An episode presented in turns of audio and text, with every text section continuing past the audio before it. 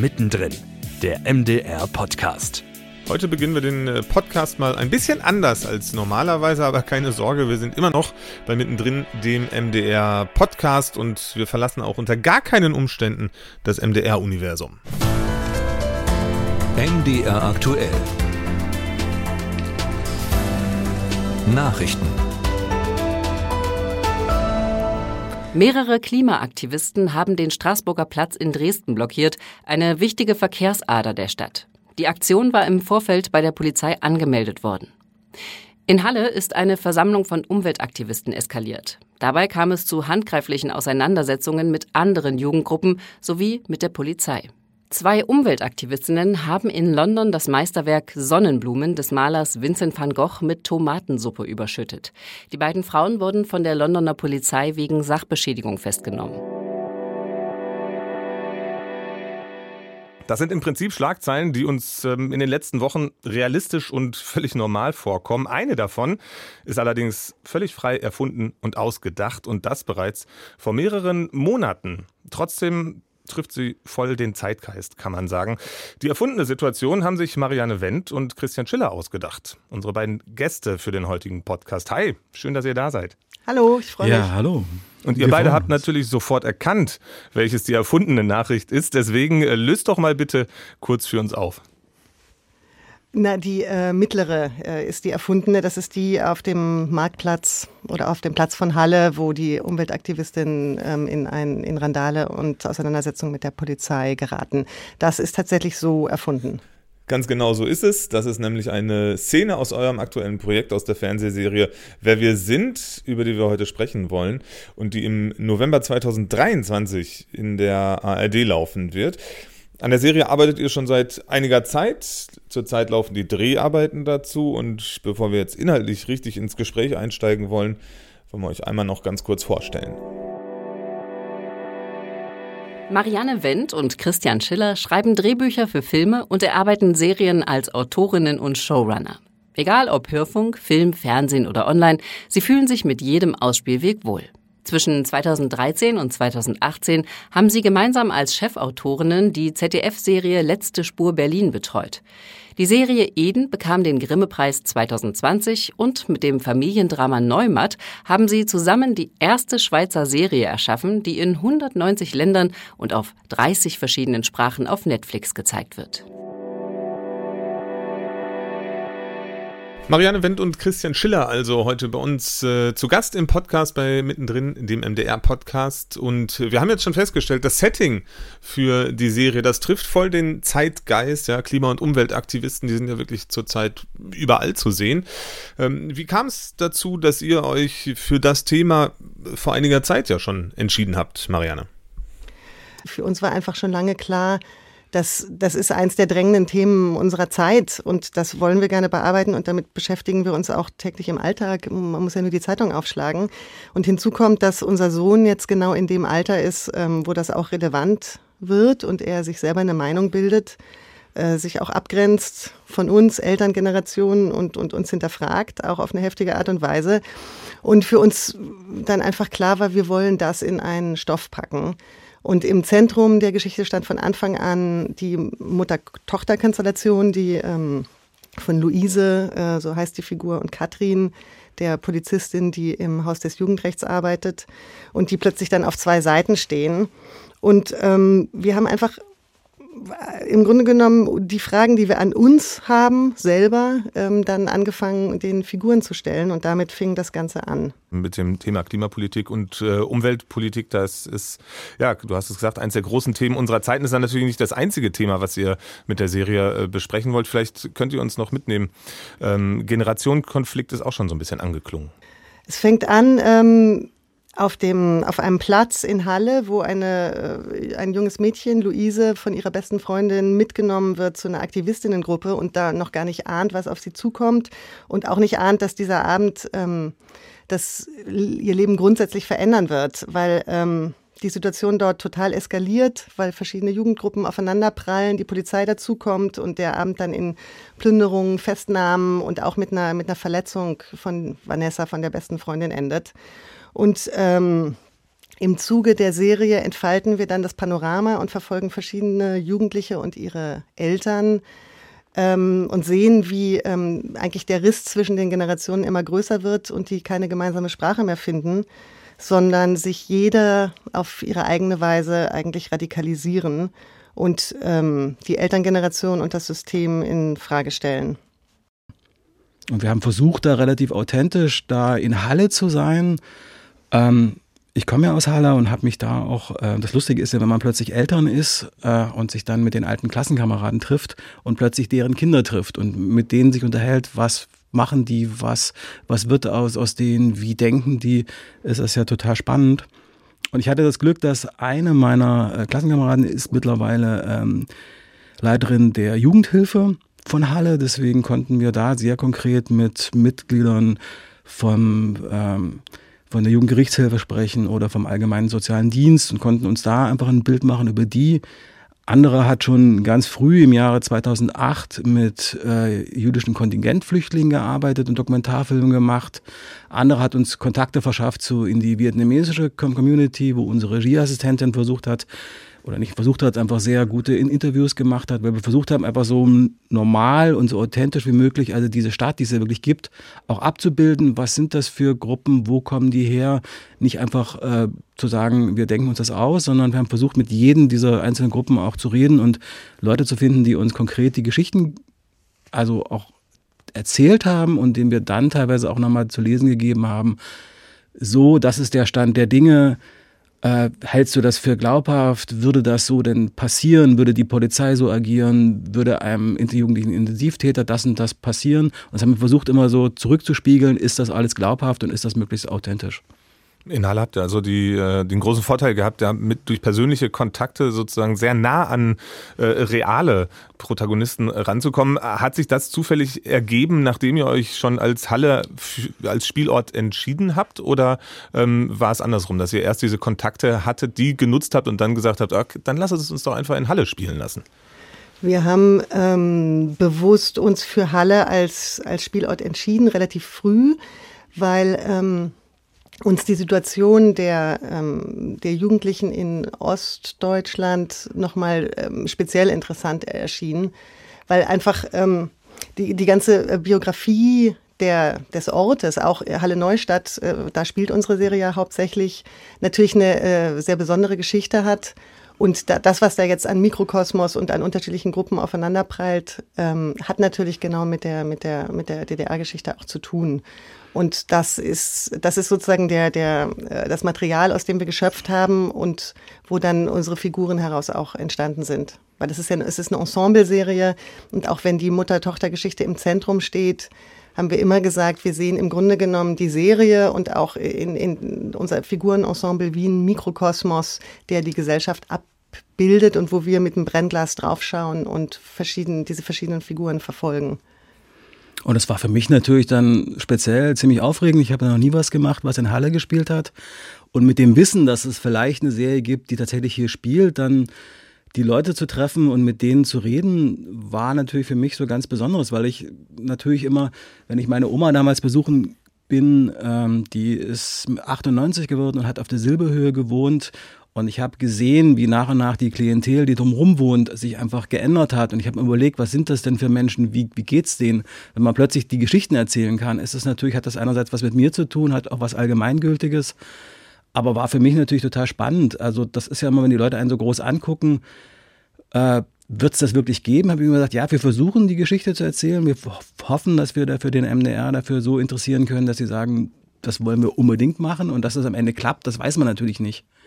Aber das war eben, ist schon toll, wenn man einerseits, zum Beispiel ein anderer Banknachbar, den habe ich getroffen, der hat mir dann erzählt, der hat sich im letzten Wahlkampf dann in Halle Neustadt da hingestellt und hat Wahlkampf für die SPD gemacht und wie er so erzählt hat, wenn man dann da, da steht und sagt, okay, jetzt mache ich das mal und stelle mich zur Wahl, warum mache ich das mit, mit Ende 40 und diese Motivation mir anzuhören, immer mit dem Hinterkopf, ah, ist das vielleicht eine spannende Geschichte, was kann man da erzählen, war für mich sozusagen emotional noch spezieller als sonst. Und jetzt sind wir eben gerade an, am ersten Drehort schon vorbeigelaufen. Äh, wenn dann tatsächlich die ersten Sachen da stehen und ausgepackt sind, das ist schon mal sehr merkwürdig, dass es tatsächlich real stattfindet, weil es ja lange immer nur im eigenen Kopf ist. Und jetzt an den Lastern vorbeizulaufen, wo dann Leute dann anfangen auszupacken und den Drehort vorzubereiten, denkt man, das ist ja verrückt, dass es dann wirklich irgendwann so ist. Es klingt auch so, als würden sich da so ein bisschen ja, persönliche Erfahrungen aus deiner Vergangenheit, Christian, mit äh, heutigen Gesprächen mischen. Also wie, wie persönlich ist dann auch dieser, dieser Filmstoff, dieser Serienstoff? Naja, ich das Merkwürdige ist ja, dass ich jetzt mich mal frage, dass ich, jetzt bin ich ja die Erwachsenengeneration. Also früher, ich war, war ich dann 15 zur Wendezeit. Ich bin, sitze ja gerade im MDR-Gebäude. Damals äh, die einzelnen alten Häuser, die da noch stehen, da war damals, ich glaube, das VL-Café hieß das, was dann irgendwie zwischendurch angegriffen wurde, wo auf der anderen Seite dann die, die Polizei war und gesagt hat, sie hat von nichts gewusst. Also mir kommen dann bestimmte Erinnerungen hoch, ah, was habe ich mit 15, 16, was habe ich gemacht, wer hat sich wie radikalisiert, plötzlich wurden die einen links, die anderen rechts, aber wir waren alle so politisch interessiert. Und jetzt interessiert mich natürlich auch dafür, warum politisieren sich junge Menschen? Ich finde das ja grundsätzlich sehr sympathisch. Was wollen die? Was machen die? Und das Komische ist aber, ach so, wenn die mit mir reden, bin ich plötzlich der alte Mann, der sozusagen die Gegenfraktion ist. Das ist für mich so ganz seltsam und ganz merkwürdig.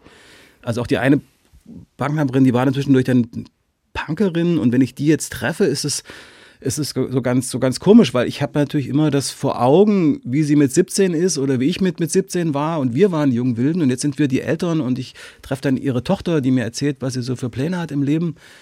Ähm, dann denke ich mir, ah, irgendwie ist es meine Generation und es ist ihre Generation. Eigentlich müsste man noch zusammen reden können. Und das Tolle ist natürlich, dass ich dann eine Partnerin habe mit Marianne, die natürlich dann das auch alles dann abstrahiert. Das ist eine sind persönliche Geschichten, das andere sind natürlich eine Geschichten. Wir erzählen eine große eine große Ensemble-Serie mit verschiedenen Strängen und was kann man jetzt daraus persönlich benutzen und was ist dann abstrakt und was sind dann andere, andere Themen, die da reinkommen. Wenn du sagst, Christian, ihr seid jetzt ja die Alten, quasi die, genau. äh, ja, deren äh, Generationsvorstellungen, deren Lebensvorstellungen quasi aufgebrochen werden von den Jüngeren. Ja. Ähm, woher bekommt ihr die Perspektive der Jüngeren? Ist das dann, ähm, ihr habt vorhin schon mal euren Sohn erwähnt, der auch äh, rebelliert gegen eure Vorstellung? Ist es dann äh, sozusagen euer Sohn, der auch in der Serie mit auftaucht, inhaltlich zumindest? Ich würde nicht sagen eins zu eins. Äh, wir haben äh, im, im Zuge der, der Konzeptionsphase, als wir die Geschichte aufgestellt haben, mit unglaublich vielen Leuten geredet, unglaublich viele Jugendliche auch aus verschiedenen Gruppierungen, rechts und links, aktivistisch ähm, und ähm, ganz normale Schulkinder sozusagen ähm, und später dann auch mit der Polizei, mit, mit Experten vom Haus des Jugendrechts, das bei uns eine große Rolle spielt, auch mit ähm, eben dann den verschiedenen vietnamesische Community, jüdische Kontingentflüchtlinge, um, weil äh, das ist einfach unser Ansatz als, als Erzähler. Ähm, wir finden einfach, die Geschichten entstehen immer aus der Konkretion und aus dem Spezifischen. Und dann kann man fiktionalisieren. Man kann man nur, nur fiktionalisieren, wenn man, wenn man genau hingeschaut hat und wenn man, wenn man die Realität kennt, weil man sie dann verdichtet. Und ähm, in diesem Sinne haben wir recherchiert und die äh, Geschichten der Jugendlichen sind, äh, haben jetzt nicht mehr eins zu eins, zu eins mit unserem Sohn zu tun. Bin ich ganz froh, dass der sich nicht radikalisiert, also noch nicht. Marianne, du hast gerade schon mal gesagt, es geht darum, auch eine speziell ähm, ostdeutsche Perspektive zu erzählen, also die Geschichte von ostdeutschen Jugendlichen. Warum könnte die Geschichte so nicht in, keine Ahnung, München, Köln, Hamburg spielen, Dortmund? Naja, ähm, Halle Neustadt hat ja eine äh, sehr spezielle äh, äh, quasi Biografie des Ortes äh, durch die durch die alt, äh, durch die Chemiearbeiter, die dort gewohnt haben und durch die ein sehr bestimmtes soziales Milieu, was in der DDR dort gewohnt hat. Und das ist ja ähnlich wie in, in den auch vielen anderen großen Arbeitersiedlungen, die jetzt einfach entweder eine neue Nutzung gefunden haben oder ja auch teilweise abgerissen werden. Also äh, es gibt ja in Halle auch viel mittlerweile, äh, auch auf der Silberhöhe. Und manche, manche äh, Viertel schaffen das und manche nicht. Und die, die, die neue Mischung in Halle Neustadt ähm, ist, ist ja sehr brisant und ist, ist natürlich auch total spannend als Erzähltopos. Und wenn man es dann auch der schön renovierten Altstadt gegenüberstellt, äh, wo, die, wo die tollen neuen Häuser sind, wo, wo auch das Bürgertum wohnt, ähm, wo einfach auch die Milieus aufeinanderprallen, weil der Riss geht ja nicht nur durch alt und jung, durch die Generation, sondern auch arm und reich, links und rechts, Migrant, mit migrantischem Hintergrund und äh, äh, angeblich Biodeutsch. Also es sind ja, es sind ja die, die Spaltung, die gesellschaftliche, lässt sich auf so vielen verschiedenen Ebenen ab, äh, also ablesen. Und da ist, ähm, da ist dieser Ort einfach ein sehr, wie ein, funktioniert eigentlich wie ein Brennglas. Weil da auf kleinem Raum alles zusammenkommt. Ja, absolut. Dann ja, und wenn man sich das eben auf der Landkarte oder die Wahlkarte anguckt, das ist ja wirklich, äh, wenn man sich halt die Altstadt von Halle anguckt, wie da gewählt wird und die Neustadt, die Unterschiede sind ja schon ziemlich extrem. Also und äh, man merkt natürlich auch, man kann durch manche Viertel hier in Halle laufen, die sehen äh, so geleckt aus, die könnten dann auch im Prenzlauer Berg sein. Manche andere sehen dann eben so aus, wie man sich den Osten, wie der Westdeutsche sich den Osten vorstellt. Und ich finde diese Mischung, alle gehen trotzdem mehr in irgendwelche Schulen und alle treffen sich auf dem Marktplatz. Aber ich finde das schon noch so ein, das Auseinanderdriften ist schon sehr markant hier. Und wir haben versucht jetzt, das wird nicht in jeder Szene klar, aber natürlich auch die ganzen Erwachsenen kommen ja von irgendwoher. Manche sind neu nach Halle gekommen, weil sie da die besseren Jobs bekommen haben. Manche sind dann die alten Polizisten, die noch mit dem Trabi Leute gejagt haben. Das ist so die Backstory. Also jeder von den alten Figuren hat natürlich auch irgendwas mit Osten zu tun und bei den jungen Leuten, für die sind das ja teilweise nur noch Geschichten. Aber trotzdem hat es ja was mit ihnen zu tun, weil ja die Lage ist, wie sie ist. Und die jungen Leute, mit denen wir geredet haben, davon sagen ihnen auch viele, ah, wir würden gerne in Halle bleiben, aber naja, die Aussichten sind oft nicht immer noch so wie bei mir, dass man sagt, naja, vielleicht gehen wir doch weg, weil da die größeren Chancen sind. Und das ist eben, also wir können ja mal konkret in die Figuren reingehen. Es gibt eine Figur, Patty heißt die bei uns, Patty Tran, ist eben die Enkelin von vietnamesischen Vertragsarbeitern. Das ist natürlich eine sehr spezifisch ähm, DDR-lastige Geschichte. Das gab es ja im, im, Westdeutschland gar nicht so. Äh, und während ihre Eltern ähm, sich eben noch mit dem, mit dem familiären Geschäft bemühen und ganz fleißig, unauffällig zu sein, ist natürlich sie als nächste Generation ähm, von, von migrantischen Familien äh, schon längst an einem anderen Punkt innerlich und sagt, ich, ich bin deutsch und ich will mitbestimmen und ich, ich kann auch eine Stimme erheben und ich muss nicht mehr Angst haben, äh, nicht dazu zu gehören. Und äh, so kann man das eigentlich durchdeklinieren für, für alle Figuren. Ähm, die, die Familie der Hauptfigur ähm, Kogan ähm, ist eine Familie, die als jüdische Kontingentflüchtlinge gekommen sind eben und in Halle Neustadt ganz lang gewohnt haben und, und der Großvater wohnt immer noch da. Und all diese Figuren sind sozusagen, äh, haben sehr spezifische Verankerungen, die nur so in Halle äh, beziehungsweise in, im ehemaligen Osten äh, existieren können ist da auch immer noch so ein bisschen die, der Hintergedanke, das ähm, mit diesen ostdeutschen Biografien zu erzählen, um ähm, im Westen nochmal so ein bisschen mehr Verständnis auch zu schaffen für die Lebenssituation hier, weil sie vielleicht dort noch nicht bei allen angekommen ist? Ich weiß gar nicht, ob Verständnis, aber einfach Wissen. Ich habe oft das Gefühl, dass es immer noch, äh, obwohl die Wende ja nun schon echt lange her ist, äh, viel Unwissen ähm, herrscht und wir haben es auch gemerkt, also zum Beispiel mit dem Thema jüdische Kontingentflüchtlinge. Ganz viele Leute, auch übrigens hier, wissen mit dem Begriff gar nichts anzufangen. Und jetzt muss man sagen, jetzt kommen ja äh, mit, mit Beginn des Ukraine-Kriegs kommen ja, kommt ja quasi die zweite Welle auch von jüdischen Flüchtlingen, die von der Gemeinde aufgenommen werden. Ähm, und da ist immer auch natürlich ein bisschen Aufklärungsarbeit dabei, auch wenn es, also wenn wir, wenn wir das einfach setzen und die Figuren eben so sind, bestenfalls kapiert man ein bisschen was ähm, und hat seinen Horizont erweitert. Wie schwierig ist es so, ähm, du hast es gerade Aufklärungsarbeit genannt, das mit auch guter Unterhaltung zu mischen? Ich glaube, für uns gar nicht schwierig, weil das äh, als Geschichtenerzähler ist das natürlich unser tägliches Brot, dass wir dass wir immer spannend und emotional erzählen, ähm, weil so funktioniert einfach filmisches Erzählen. Eben viel über Handlung, wenig über Worte und ähm, das andere schwingt sozusagen mit. Ähm, Film, filmisches Erzählen ist ja immer Verdichtung und all das, was man recherchiert hat und was man am Anfang immer in die, in die Dialoge noch reinpackt, wird sozusagen von Fassung zu Fassung bis hin zum fertigen Dreh immer kondensierter so dass die, das fertige Filmprodukt bestenfalls dann wirklich durch die Kraft der Bilder und der Emotionen äh, überzeugt und alles, äh, die, die, sozusagen der Informationsgehalt ist subkutan. Das vermittelt sich mit. Dann haben wir ja schon gesagt, die Filme werden dann ähm, ab November 23, also in einem Jahr, fast mhm. in einem Jahr, äh, im Fernsehen und auch online zu sehen sein. Ähm, an welcher Stelle seid ihr gerade bei der Produktion? Wir sind mittendrin, Drehtag 20. Mhm. Ähm, immer noch in der Phase äh, des Außendrehs hier, also diese große Szene äh, auf dem Platz, ähm, die die ganze erste Hälfte der ersten Episode füllt und auch später noch immer eine große Rolle spielt. Das heißt, die Crew friert sich gerade alles ab, was man sich abfrieren kann. Ähm, was ehrlicherweise für uns, fürs Ergebnis, glaube ich, ähm, ganz toll sein wird, äh, weil natürlich der Schnee und diese Kälte, die die Unerbittlichkeit, dass diese Aktivistinnen so sehr für ihr Thema brennen, dass sie sozusagen Wind und Wetter trotzen, äh, mittransportiert. Also man muss sagen, äh, für die Leute, die es jetzt gerade umsetzen, ist es, glaube ich, echt hart. Ich glaube, fürs Endergebnis wird es, wird es sehr beeindruckende Bilder ergeben mit dem, mit dem Schnee, mit der Kälte. Mit dem, wir haben äh, auch schon, äh, sind von heftigen Regengeschichten überrascht worden am, am Set, was ähm, was wirklich alle Beteiligten gerade unter ziemliche Herausforderung stellt.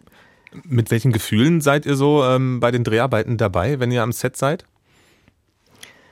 Ähm, vor allem ich auch immer mit wirklich wahnsinnig großer Bewunderung der, der Regisseurin gegenüber. In unserem Fall ist das Charlotte Rolfes, eine junge, ganz tolle Regisseurin, die das äh, unter diesem enormen Zeitdruck immer durchpeitschen muss und die so genau ähm, wissen muss, was sie da in, in jeder Sekunde tut.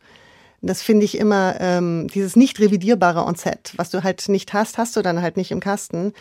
Ähm, setzt mich immer unter totalen Druck, weil ähm, am Schreibtisch ist man ja gewohnt, ähm, immer jede Entscheidung nochmal wälzen und wälzen zu können und zu überdenken. Und ich bin in der Zusammenarbeit besonders äh, froh, weil ich, weil die, der Austausch zwischen der Regie und uns als Autorinnen und auch Creative Producer, wir betreuen das Ganze ja auch mit produzentisch, schon im Vorfeld immer so eng war und so ein, ein, ein, eine so präzise Auseinandersetzung darüber, was ist eigentlich die Vision dieser Serie und was wollen wir damit erzählen und vermitteln, dass ich, ähm, und da kann ich glaube ich auch für Christian sprechen, totales Vertrauen habe, dass Charlotte einfach ganz genau weiß, was sie da tut und dass es ähm, wenn wir jetzt auch die Muster immer sehen, ähm, einfach im Moment zu unglaublich tollen Ergebnissen führt. Das klingt nach sehr analytischen Gefühlen. Christian, wie ist es bei dir? ich habe ja vorhin schon angedeutet. Also ich bin ja vorhin ja gerade, das wird, äh, wenn man vom Bahnhof runter Richtung Markt läuft, so wenn man so links reingeht, dann wird da gerade, wird da gerade inszeniert und werden die Sachen gerade aufgebaut und nachher um in einer Stunde geht dann der, der Dreh los. Das ist natürlich schon immer, wenn dann plötzlich dann also die ganzen Leute von der Crew sind und heute sind auch die ganzen Komparsen da und das alles voll ist und sich plötzlich das mit Leben füllt, das ist schon für einen selber als Autor natürlich total aufregend, weil man das sich immer so vorstellt und ja bis wirklich Drehbeginn sich nie ganz sicher sein kann, bleibt das eine Idee oder wird das wirklich gemacht und stehen dann da wirklich 50 Leute und stehen 50 äh, und äh, wird das wirklich so gemacht und dann ganz rührend, wie dann die Ausstattung, die immer Videos schickt, wie sie dann diesen Platz mit Müllstrukturen füllen und wie sie dann die Kostüme bauen und wie sie dann versuchen, da originelle Details zu finden. Das ist ja wahnsinnig viele Leute, die für, mit sehr viel Liebe dann für ein paar Tage das dann machen. Und immer dahin zu kommen, ist für mich ist es auch eine große Dankbarkeit, dass ich irgendwie, ich weiß zwar, dass wir uns das ausgedacht haben, aber irgendwann gibt man das ja weg. Und dann sind Leute, die das mit Liebe dann füllen und die einen inszenieren das und die anderen bauen die Requisiten. Und die Schauspieler machen dann auch Dinge, die manchmal völlig überraschend sind und die das genau gegen den Text oder mit dem Text sind, wo man sich auch jedes Mal dann beglückt fühlt, wenn irgendwas da mehr passiert, als man sich ausgedacht hat. Das ist ja doch immer so eine Teamarbeit, wo man denkt, wir machen eben nur einen Teil. Und dann hoffe ich, was man da sieht, ist dann einfach immer noch viel, viel mehr und ich hoffe, dass wir da die Leute auch damit interessieren. Marianne hat ja auch gerade schon gesagt, ihr seid viel im Austausch auch ähm, mit der Regisseurin. Jetzt interessiert mich da natürlich vor allen Dingen ähm, noch ein Aspekt. Wenn ich zum Beispiel selber ein Buch lese und da äh, Charaktere beschrieben werden, dann habe ich natürlich ein Bild vor Kopf. Jetzt habt ihr ja die Charaktere auch noch selber alle geschrieben. Nehmen wir mal die Luise und die Katrin, äh, also die Mutter und die Tochter. Und hattet beim Schreiben sicherlich auch Vorstellungen davon, wie die aussehen sollen. Ist das dann jetzt auch tatsächlich so geworden? Oder sehen die vielleicht dann doch anders aus, als ihr sie euch selbst vorgestellt habt? Da wir auch ähm, als Creative Producer mit an Bord sind, sind wir äh, auch in, an entscheidender Stelle beim Castingprozess dabei und können das äh, entscheiden. Ähm, und ähm, dadurch ist natürlich die, die reale Besetzung nah dran an dem, was wir uns vorgestellt haben beim Schreiben. Und das muss auch so sein bei einer Serie, wo es, wo es über so viele Folgen geht, ähm, da, dass, es da, dass es da einfach eine, eine Deckungsgleichheit gibt. Ich muss aber sagen, für mich persönlich, ich fange erst zu einem späten Zeitpunkt an, überhaupt mir konkret eine Figur vorzustellen im Sinne eines Schauspielers und, und einer konkreten Physiognomie.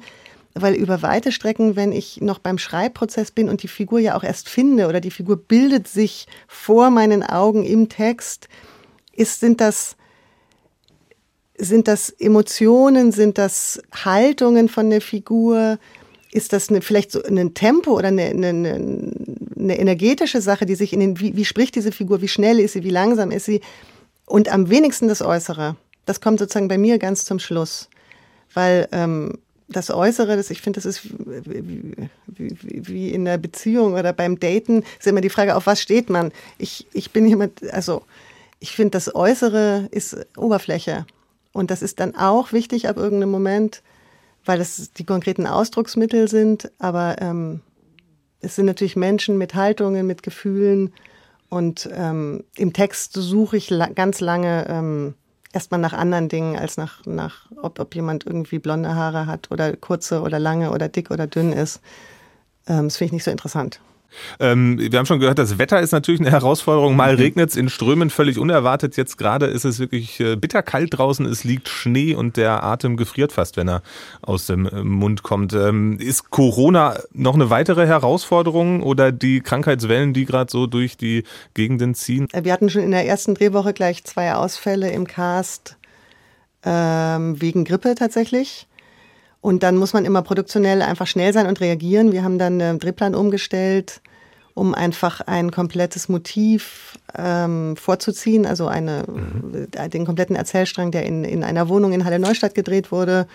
Und haben dann einfach das gedreht, solange bis die zwei anderen Schauspieler wieder gesund waren. Und dann muss man die, die Drehtage eben nachholen. Wenn das am Anfang der Zeit passiert, ist das immer noch ganz gut handelbar. Am Schluss natürlich, wenn man dann sowieso nur noch vier Drehtage hat, und dann der Darsteller krank wird oder die Darstellerin, ist es natürlich schwierig. Es gucken schon alle mal panisch ab. Es wird äh, je, regelmäßig jeden Tag gibt es Corona-Tests und die Sorge, dass da irgendetwas ist und dann, weil man hat ja einfach viele Leute zusammen, die man koordinieren muss. Und wenn dann jemand ausfällt und man ja wirklich nicht weiß, oh, ich kann das erst nächstes Jahr drehen, äh, kann der dann, kriegen wir das zusammen? Also ist bei allen doch die Sorgfalt und die Sorge noch relativ groß. Und alle haben Sorge, okay, wird, kommen wir da durch? Das ist schon, also gerade für die Produktion, ein ernsthaftes Thema. Und für alle Beteiligten ist das noch leider nicht vorbei. Bisher klingt es aber so, als ähm, könnten alle gut damit umgehen und ihr könnt noch äh, auch reagieren eben, wenn dann doch was Unvorhergesehenes passiert. Das ist doch schon mal eine gute Sache. Ja. Ist die Frage, wenn ihr dann was nachdrehen müsst äh, im Mai oder so und dann muss es halt minus fünf Grad sein und Schnee liegen. Wie macht man das? Nachdreh ist sowieso das Horrorwort für jeden Produzenten. Das ist das, was man äh, tunlichst vermeidet, weil das unglaubliche Kosten generiert natürlich. Insofern wird probiert, alles innerhalb des Drehzeitraumes äh, zu schaffen. Und da sind wir natürlich auch als Drehbuchautorinnen gefragt, weil wir dann auch einfach umschreiben müssen. Mhm. Also ganz faktisch, wenn jetzt ähm, eine bestimmte Szene nicht gedreht werden konnte wegen Krankheit, dann ist aber in der nächsten Woche der Schauspieler, der, der Spielpartner in einer großen internationalen Produktion und dreht einfach in Brüssel und ist weg, dann kann diese Szene nicht mehr gedreht werden. Und dann heißt das ganz konkret für uns, wie können wir eine neue Szene so schreiben, dass wir diese Figur nicht mehr brauchen. Das ist natürlich der totale Albtraum, das passiert nicht oft, aber es passiert, es ist uns auch schon mehrmals passiert und da sind, das ist einfach der Unterschied zum Romanschreiben, wo das Geschriebene ja einfach so sein kann, wie es ist. Da kann ich auch irgendwelche Explosionen, da kann ich äh, Rom brennt hinschreiben und das ist kein Problem. Beim Film hat es halt immer mit der Machbarkeit zu tun und dann ist es an uns als Autorinnen immer flexibel zu sein und das dann anzupassen und die bestmögliche kreative Lösung dann zu finden für die aktuelle Situation. Und da, zwar möglichst ganz schnell. Das heißt, ihr habt so einen Ruhepuls von 180. Genau. sind auch, äh, also gerade jetzt in, wegen der Wettergeschichten und äh, Krankheitsgeschichten sind wir dann auch täglich im, im Telefonkontakt mit dem Produzenten und auch mit der Regisseurin, um genau solche Entscheidungen zu treffen. Also es hört eigentlich nicht auf. Das ist ja äh, total spannend. Habe ich mir noch nie Gedanken drüber gemacht. Ähm, ich lerne also, ein Drehbuch ist, äh, ist nie fertig. Es kann sich ständig verändern. Es ist dann fertig, wenn die Szene im Kasten ja. ist, weil dann ist Schluss. Also und genau. dann, ähm, aber selbst dann, äh, man sagt immer, das ist so, ein, so, ein, so, eine Binsenweisheit, aber sie stimmt total. Ähm, es gibt im Grunde genommen drei, ähm, der, der Film wird dreimal geschrieben, er wird im Drehbuch geschrieben, dann äh, wird er durch die Interpretation der Schauspieler und der Regie am Set nochmal neu interpretiert und geschrieben und äh, das dritte Mal ist dann eben im Schnitt. Und der Schnittprozess ist äh, nochmal genauso kreativ wie, ähm, wie der Schreibprozess, weil natürlich durch eine, wissen wir alle, durch die Umstellung einer Szene, ob etwas davor oder danach ist, ändert sich unter Umständen die komplette Bedeutung. Äh, oder eben, in, in, man kann aus Szenen Figuren im Grunde genommen komplett rausschreiben oder man kann den Fokus anders setzen. Also man, das ist ähm, die, die Kraft der Bilder und des Schnittes ist da eben enorm. Und deswegen ist auch das nochmal eine große Veränderung und erst wenn, wenn der Final Cut gesetzt ist und der Picture Log, dann ist es wirklich vorbei. Und dann ist die Geschichte die Geschichte. Und dann fühlt es sich trotzdem noch so an wie eure Geschichte? Absolut. Ähm, weil wir auch ähm, gerade bei den großen Serien eben als Creative Producer bis zum Schluss auch dabei sind und eine Stimme in diesem Prozess haben. Ähm, Früher gab es das oft nicht, ähm, gerade auch bei Einzelstücken oder ähm, auch früher auch bei, bei, bei Seriellen hat, hat die Branche versucht, die Autoren viel mehr aus diesen Prozessen rauszuhalten. Und da gab es oft ähm, auch Enttäuschungen, ähm, wo, wo man dann seinen eigenen Film nicht mehr wiedererkannt hat. Ähm, das passiert Gott, Gott sei Dank im, zunehmend weniger. Die äh, Geschichte ähm, muss in Halle spielen, das haben wir jetzt schon gelernt. Sie sollte auch äh, die ostdeutsche Perspektive unbedingt haben. Ist dann der MDR die einzige Medieninstitution, äh, mit der man so eine Zusammenarbeit hier machen kann in der Region oder hätte es auch noch andere gegeben? Ähm, die, wir haben tatsächlich ähm, auch äh, andere Partner. Das war relativ schnell klar, dass das Projekt zu groß ist, äh, als dass der MDR es alleine stemmen könnte. Ähm, und es ist eine Koproduktion zwischen dem MDR, dem NDR, also dem Norddeutschen Rundfunk und auch der DGETO. Und zusätzlich sind auch noch zwei Förderungen mit drin, zwei Filmförderungen. Ähm, und erst dann war möglich, das, das Budget zusammenzubekommen. Trotzdem ist für uns von Anfang an der MDR der hauptinhaltliche Partner gewesen. Und das, wir haben einfach da sehr schnell auch gemerkt, dass wir mit der Redaktion genau eine ähnliche Vision hatten, dass wir beide Seiten vorhatten, ganz spezifisch in Halle zu erzählen, das nicht nur so als Kulisse zu verwenden, dass wir die Geschichten da draus entwickeln und dass wir auch in dem, in dem Anspruch an realistisches Erzählen, an zeitgenössisches Erzählen, an, an, an, eine, an eine Glaubwürdigkeit und, und Zeitgeistigkeit ähm, ähnliche Ansprüche hatten. Deswegen war die inhaltliche Zusammenarbeit einfach, also ich muss sagen, wirklich unglaublich ähm, inspirierend und der Prozess ging auch sehr glatt vonstatten. Manchmal ähm, im, im Filmbereich äh, kann das ja oft Jahre dauern, bis man zu so einem Projekt kommt, gerade bei Serienentwicklungen. Und wir sind ähm, da sehr, sehr schnell und zügig vorangeschritten, weil wir einfach von Anfang an eine Vision vor Augen hatten, die wir alle geteilt haben. Und das ist immer das Tollste natürlich. Und zu sehen gibt es das Ganze dann eben im Fernsehen oder online ab November 2023. Also, wie gesagt, in fast einem Jahr, äh, Marianne und Christian. Was sind die größten Herausforderungen noch auf dem Weg zur Veröffentlichung? Ich denke, ich würde sagen, erstmal toi toi toi, dass wir diesen Dreh über die Bühne kriegen, ohne weitere Krankheitsfälle. Ähm, und dann der Schnitt. Also das ist einfach nochmal wirklich eine neue kreative Phase, die auch unglaublich Spaß macht. Und äh, wenn wir die dann durchhaben. Dann gibt es noch die Musik hm. und die Nachaufnahmen, wenn doch noch irgendwas fehlt. Aber genau, der Schnitt und die Musik dann und dann die Farben und dann äh, kriegt das Ganze nochmal einen Rhythmus. Und dann sind wir immer ganz gespannt. Gibt es immer Leute, die sich das zwischendurch auch mal angucken, von denen wir dann wissen wollen, wie findet ihr das? Dass man zwischendurch einfach sich dann einen Weg findet, den Rhythmus bis zum Schluss so ganz fein zu montieren, dass man wirklich das Gefühl hat, so muss es dann am Ende sein. Das sagen Christian Schiller und Marianne Wendt, die Erschafferinnen der Fernsehserie Wer wir sind, die dann eben ab November 23 zu sehen sein wird. Vielen Dank an euch für die Einblicke in die Dreharbeiten und im Prinzip in den kompletten Produktionsprozess und viel Vergnügen auch weiterhin natürlich auf dem Weg zum fertigen Produkt. Wir bedanken uns. Ja, vielen Dank. Schön, dass wir hier sein konnten. Vielen Dank für das Gespräch. Mittendrin, der MDR-Podcast, ist eine Produktion des Mitteldeutschen Rundfunks.